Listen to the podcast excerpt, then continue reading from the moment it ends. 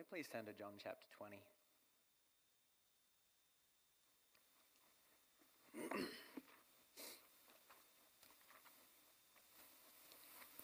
While we're doing that, we should pray.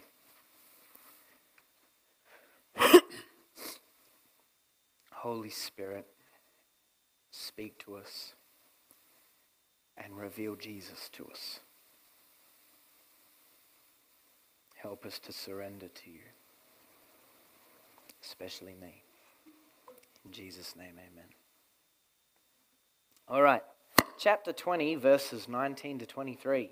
Let's go.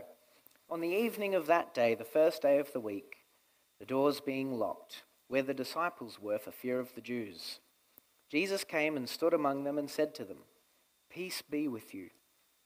When he had said this, he showed them his hands and his side. Then the disciples were glad when they saw the Lord. Jesus said to them again, Peace be with you. As the Father has sent me, even so I am sending you. And when he had said this, he breathed on them and said to them, Receive the Holy Spirit. If you forgive the sins of any, they are forgiven. And if you withhold forgiveness from any, it is withheld. In order to really give you the context of what I want to talk about, I need to digress. The resurrection is my favorite thing to talk about, has been for the last, I don't know, 12 months or so. Very passionate about it. I think as Christians, we often focus on the death of Jesus, and well, we ought to. It's central to our faith, and I think we ought to have communion all the time whenever we meet together. But I, I think sometimes the resurrection can get swept under the radar, and we can miss its importance because I'm not empowered to live the Christian life without the resurrection. I'm only freed from sin by the death of Jesus if I don't, if I don't think about the resurrection.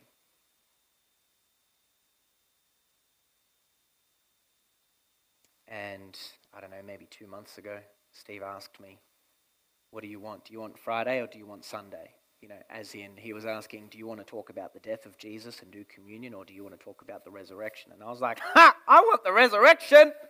Tess can have the death of Jesus. I'm not saying it's less important. I just, I love the resurrection. I think it's mind blowing and I'll never, ever comprehend it. Um, and God's taken me through a lot of things. You know, like I spent a week looking at the Transfiguration. Who, whoever reads the Transfiguration and just sort of wonders, the hell is that in there for? Like to me, it always sort of felt like a side mission. You know, to, to those who play video games in here, which looking at this crowd, it's, I don't know, probably more some people in this section, but not really so much the rest of you, except for maybe that guy there. A side mission in a video game is like Let's say you're playing a video game where you can travel around and you're in an open world and you can travel to different towns and cities and stuff. There's always a main storyline to every game you play, there's a main mission. But you can meet people in certain places and they can just give you a mission that has no relevance to the, the main storyline. It just gives you, I don't know, extra gold or money or points or reputation. What, what did you say, John? just cool things that but don't really add to the main storyline. It's just a side mission. And the transfiguration to me always seemed like I, I knew it was important, but I never knew why. But it just sort of seemed like a side mission. I never understood its relevance. And, and I spent a week looking at it. And when God showed me how necessary it was, I went, whoa. You know, and he tied it back to the resurrection. It was a confirmation of Jesus' resurrection and, and who he is and that he is the Christ. And, and at the moment, God's been taking me through Isaiah because just before Isaiah, I was reading Matthew and it's got all these references to Isaiah, and, and every promise is fulfilled in the risen Christ. You know, so then I'm going through Isaiah and I'm reading through all of these promises that are going to be fulfilled in the risen Christ. I've been looking at the resurrection for a long time now. And for the last week, I've been stuck in John chapter 20, just looking at this passage that we just read out and the richness that God has shown me. Oh my goodness. And I'm not allowed to share any of it. It didn't matter what I wrote down, it didn't matter what God showed me, it didn't matter how it all. It just wouldn't fit together. It was like an am- amazing jigsaw puzzle that just the pieces didn't fit. And uh, I've been asking God for the last couple of months to teach me to surrender. Like, really surrender. You can sit in church for 10 years or 50 years and still just be as much unsurrendered as you were, you know, when you first started coming to church or something. And I can say that now because this year I'll, I'll have been in church for three decades. When I was born, I started going to church. I'm 29. And I know that knowing things doesn't make me a better Christian. It doesn't matter how much I read the word if I don't apply it to my life. You know, like when Joshua was talking to the Israelites before he died, he didn't say, Choose this day what God you'll choose to know about, but as for me, I'll know about the Lord or I'll learn about the Lord. He said, Choose this day whom you will serve.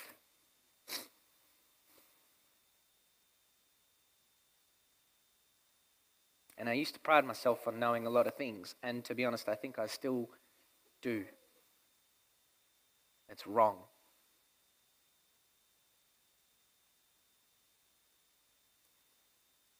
And only in the last few months, I feel like I've been looking at Christianity through a glass, like I'm in a, I'm, I'm a spectator in a zoo or something. I've seen the move of God. I've seen Him do things. I've led people to the Lord. I've, yeah, all that stuff. I've had amazing times with Jesus, a lot. But what does it actually mean to surrender? Because if I were to count the amount of times in a day where I refuse the Holy Spirit without even knowing. So I've been asking God to teach me to surrender. And I'll tell you why I've been asking God to teach me to surrender lately. This one hit me like a smack in the face. In January, I realized that, you know, I talk about revival a lot. I want revival. I pray for revival. I want revival to happen in me so that I can see it in my community. And I found that, I mean, how many Christians around the world pray for revival and it doesn't happen? And the devil is not the blockage to revival. I know that because it says it in Colossians chapter 2 verse 15. It says he disarmed the rulers and the authorities and put them to open shame by triumphing over them in him. That means the devil has zero authority. He is not blocking revival at all. The church is blocking revival. 100% it's you and it's me. I'm blocking revival. And it's this one word that stops me from walking in what revival is. And by the way, revival, didn't think about this last week until Hannah shared it with me. Revival is just supposed to be normal Christianity. And we put it on this pedestal and think that it's up there and that we have to attain to it. It's just supposed to be what Christianity looks like.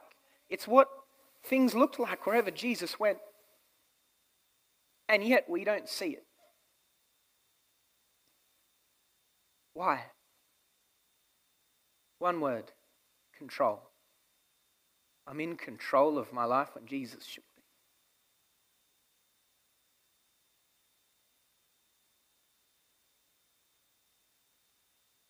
So I've been asking God to teach me to really surrender. Really. Not just be a Christian and go to church and preach. For goodness sake. And so coming up to Easter, like, how many people know that I'm not an organizer? That's probably a rhetorical question. You don't need to put your hands up, Ian. You don't need to put two hands up. I'm not an organizer. I suck at it. I'm getting better in Jesus' name. Thank you, Lord. Thanks, Ian. double rebuke, double blessing. Oh man, I'm going to be honest, Easter's been stressing me out leading up to it, the weeks and even the months. I started looking at it in January, how it was all going to work. Stress is a symptom of control. That's all it is. 100%. You're stressing, you're in control, and you shouldn't be. And so Easter's getting closer over the months, and my stress is starting to do this. And you know, things would go wrong with organisation or this and that, or you can't fill a particular spot for this. And, but I was praying the entire time, Lord, may there be an abundance at the Easter brunch. May there be volunteers. May the gospel be preached. May, you know, may your presence more than anything be there. And and I repented of that control on just Friday, the day before Saturday. And after that, I didn't worry. It didn't bother me anymore. And I woke up on Saturday morning and, and I was running a little bit late. That stress started to come back and I repented of it. And I had the most amazing day ever. And like there were, it was all going on, but I wasn't stressed. And man, the gospel was preached the entire time. And people just were popping up out of nowhere. Like this whole last week, volunteers have just been coming in right at the right time, just saying, hey, I can do that. My sister rocked up yesterday, Rebecca. Who hasn't seen Rebecca in 15 years? I haven't. I've seen her in then, but you haven't. It's, it's all right. I'm not saying I haven't seen her in 15 years, but and then she's like, I'm going to help with the balloons, with the balloon animals because she's really, really quick. That's what she does for a living, actually. She goes to kids' parties and does balloons and face painting. Oh, sweet. Cool. Because that line was so long. like, things like that just happened. Like, God just, when I released control, He just made it all happen. And we still got to partner with Him, but we don't be in control. And we got to trust that He fills the gaps. So I've been prepping this sermon, and I literally sat there for like three hours yesterday doing nothing because I just couldn't get anything done. Like I'm, I'm looking at it. I wasn't being distracted. I'm looking at it. I'm trying to make it work, and it's not working. And eventually I said, Lord, this isn't working. And he said, Why isn't it working, Jamie? Now, if you've been a Christian for more than five minutes, you'll know whenever God asks a question, it's not because he doesn't know the answer. But like any good teacher, he wants you to think for yourself. And I was like, oh, I'm in control again. You know, I love delivering banging sermons, right? You know, I love to get fiery. Some of you know this. I love to deliver those one liners that make you go, quote Facebook. There was a guy in Newcastle, he's a preacher, and he's an amazing preacher, and he said, the, the person who's preaching, or the pastors, or whatever, you know, they've always got to be on the cutting edge of spirituality. And I took it the wrong way, actually, and it became a stronghold in my life. So I always thought, whenever I preach, I have to teach you something that you don't know before. How dumb is that? I don't need to teach you anything. I just need to share God's heart.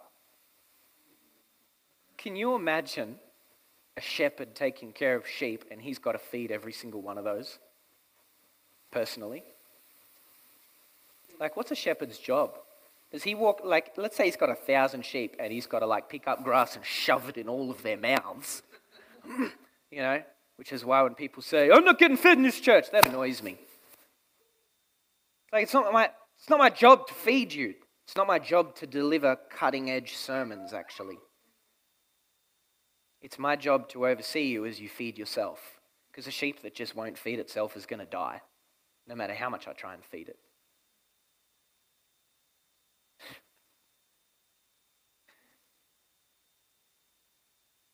So I said, What do I do, God? Because I can't preach this message. He said, Toss your papers out. I scrunched up all my work and threw it in the bin. That was heartbreaking. He said, Do you trust me? So I came up here without a piece of paper. And all I have is one question. I don't know what's supposed to happen for the rest of the sermon, to be honest. But hear my heart in this. Resurrection Sunday to me is my favorite day of the entire year. Like it's better to me than Christmas. And Resurrection Sunday is my most important Sunday of the year, I feel. And like I wanted to preach a message that would be like, I wanted to touch on the death. I wanted to really hit the resurrection. I wanted a powerful gospel message in there. God said, No, get your, throw your cookie cutter sermon out the window. Stop trying to stop trying to deliver something cutting edge. So we're going to read this scripture one more time, and I'm just going to ask you a question because it's the only thing that God would give me last night. Let's go through this again, now that you've got a bit of context of where my heart's at. On the evening of that day, the first day of the week, the doors being locked, where the disciples were for fear of the Jews, Jesus came and stood among them and said to them, Peace be with you. When he had said this, he showed them his hands and his side. Then the disciples were glad when they saw the Lord. Jesus said to them again, Peace be with you. As the Father has sent me, even so I am sending you. And when he'd said this, he breathed on them and said to them, Receive the Holy Spirit. If you forgive the sins of any, they are forgiven them. If you withhold forgiveness from any, it's withheld. Okay, I'm going to ask you a question, and I don't want you to say amen or something like that. I just want you to think about it. Do you know that you have just as much anointing as Jesus Christ?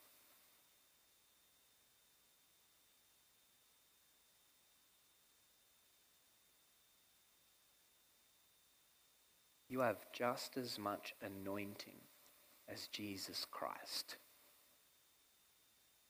You got Jesus in your life. You have the same anointing that he had.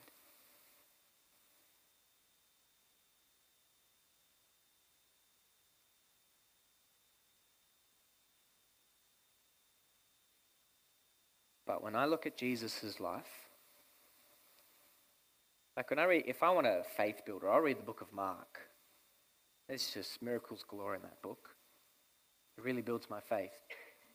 Everywhere where Jesus went, there were healings, there were miracles, there were demons being cast out, there were, there were people giving their lives to Jesus, left, right, and center. Bless you. And when I look at my life, I don't see that. And you can't say, Jamie, it's because you're not Jesus. I am. Galatians 2:20 says so. I have been crucified with Christ, and it is no longer I who live, but Christ who lives in me. And the life I live, I live by faith in the Son of God who loved me and gave himself for me. That means Jesus lives through me. But if I'm not seeing in my life what I see Jesus doing in the Bible, then maybe he's not really living in me because I'm in control.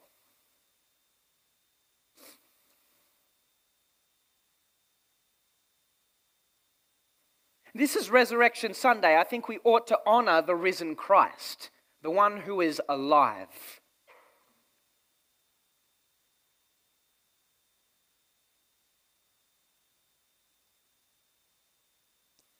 That means I don't need to know more. I just need to surrender.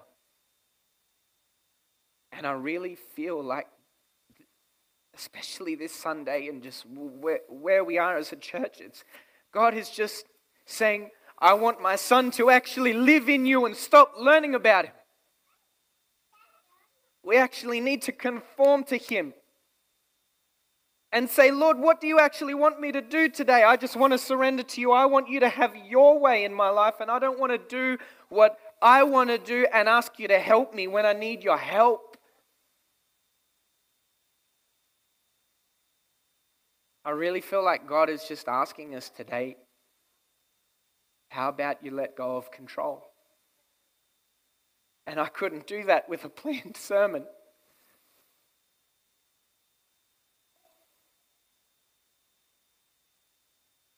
Like, I don't want to go to church for the rest of my life and know more things but not be changed. I'd rather not go to church.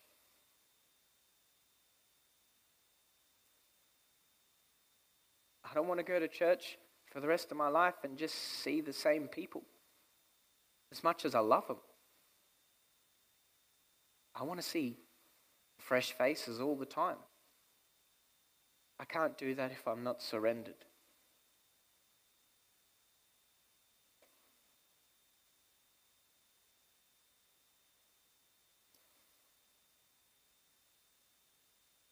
And I feel sometimes, especially from the pulpit, You know, we, we can have a different focus every week. And I mean, there's, there's nothing wrong with, you know, applying what God gives you. We need to do that. But I think surrender is a constant attitude. You know, when Jesus was alive, he didn't say a single thing that the Father didn't command him to say. Everything that came out of his mouth was because he heard it from the Father first, and everything he did was because he saw the Father do it first. He didn't do a single thing out of line his entire life. And our attitude to surrender ought to be persistent. And the only reason we stress and have anxiety is because we don't think it's that important or we think we need a revelation to just set us free. You know, revelations follow surrender. Revelations that actually change you, they follow surrender. Revelations that I'm just chasing and seeking, I might get them, but they won't change me because I'm not wanting to be changed. I'm just wanting to know more. That's actually an abuse of God's grace. I want to go to Matthew 26. You know, when Jesus prays in the Garden of Gethsemane. Verse 36. Gethsemane. And he said to his disciples, Sit here while I go over there and pray. And taking with him Peter and troubled. Then he said to them, My soul is very sorrowful, even to death. Remain here and watch with me. And going a little farther, he fell on his face and prayed, saying, My father, if it is possible, let this cup pass from me. Nevertheless, not as I will, but as you will.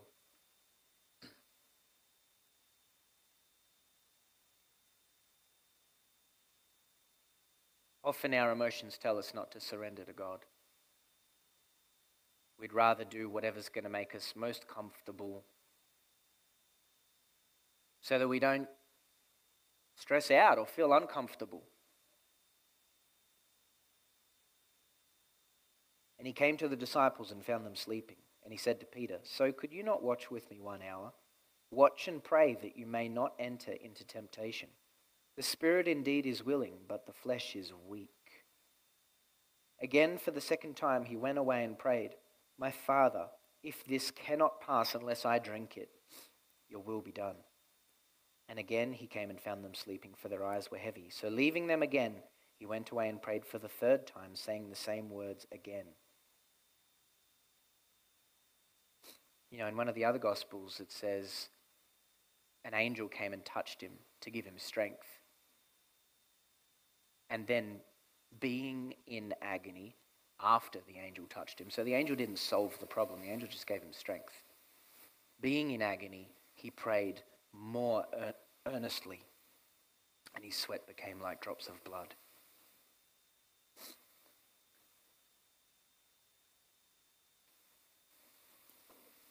Jesus didn't go away and come back and pray something new each time. He prayed the same thing each time. It was that same heart of surrender. His very last words were, it is finished. Father, into your hands I commit my spirit. His last words were an act of surrender. Everything he did was an act of surrender. And if we're going to be real Christians instead of churchgoers, I've got to stop trying to just know things and I just got to learn to surrender. Literally, that'll solve all my problems may not make your problems go away, but all your internal problems, it'll solve them. How many people have ever surrendered something to Jesus and regretted it? Or ever found, oh, that didn't work? Wasn't it just always so much better than thinking about it and dwelling on it and stressing over it? And we just go further into our little stress hole and and worry about the problem and it doesn't solve itself. There's anything in your life that's causing that. It's time to, to realize hey, I'm actually in control and I've got to surrender this to Jesus right now.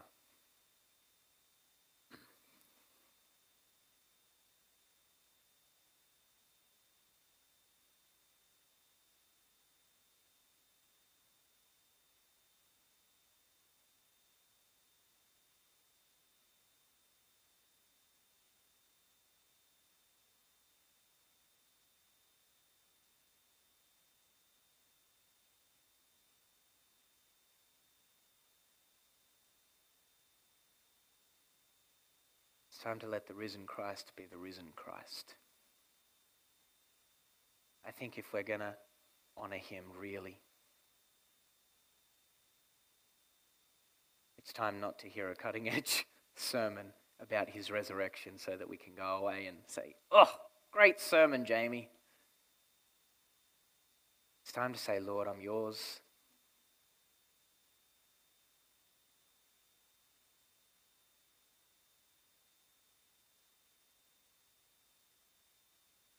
Close our eyes.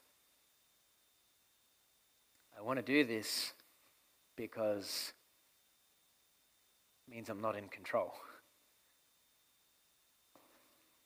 I can't speak to you the way God can.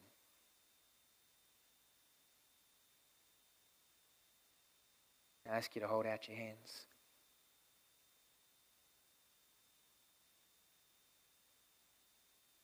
And if you agree with what I'm sharing this morning,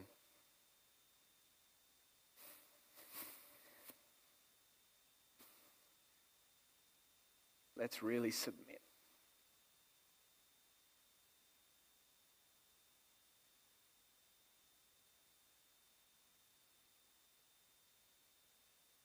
Jesus, we're so sorry. we're so sorry.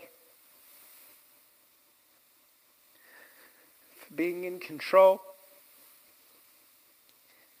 for not allowing your light to shine through us. Father, I have put my candle under a bowl, and I'm so sorry.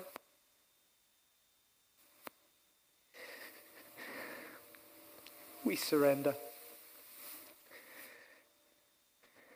Everything we're hanging on to, God, we lay it at your feet.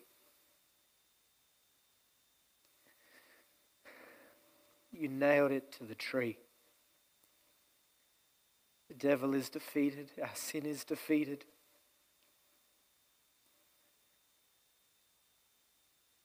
The one thing you couldn't nail to the tree was our free will. But we choose you. We command that bowl to leave this candle in the name of Jesus Christ. We declare, Jesus, that you are the King enthroned in our lives. And we sit at your feet in repentance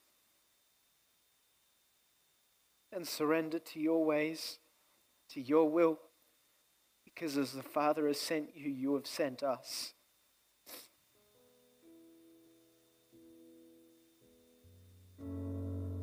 Love you, Jesus. So, right now, Father, as our, our eyes are closed and our hands are in, in a posture of surrender, I pray you give each person right now a touch of heaven and a revelation. Speak to each person right now. Thank you, Jesus.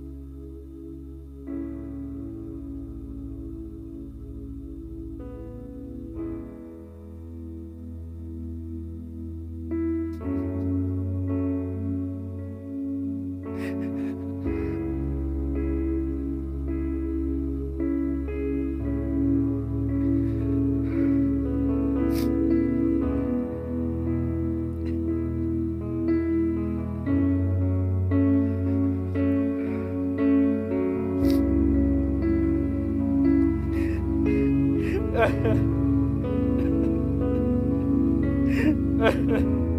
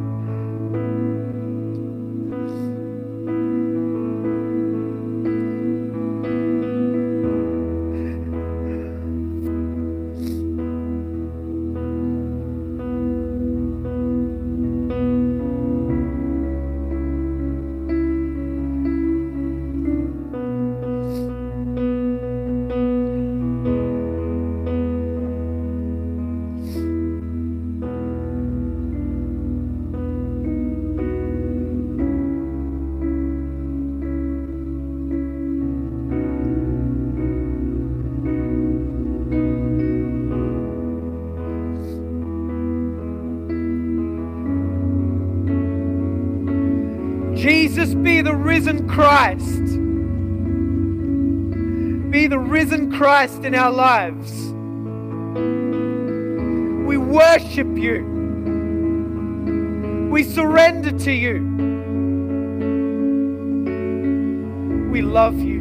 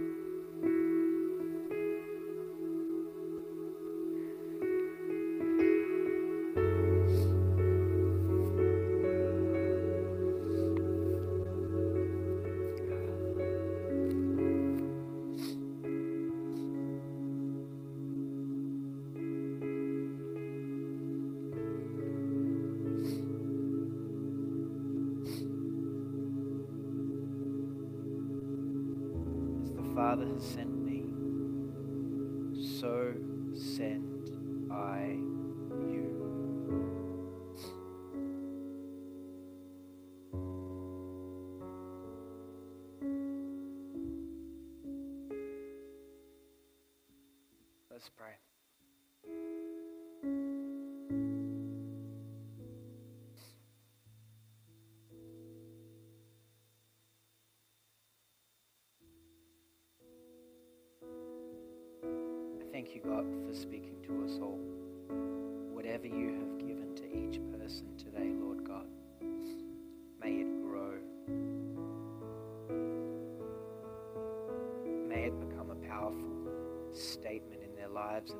their testimony to stir them every single day.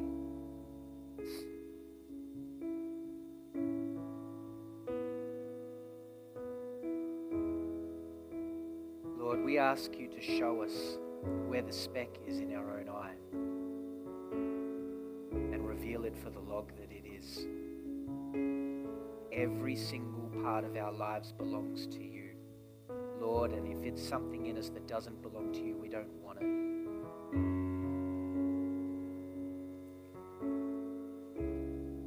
So, God, help us to be persistent in surrender.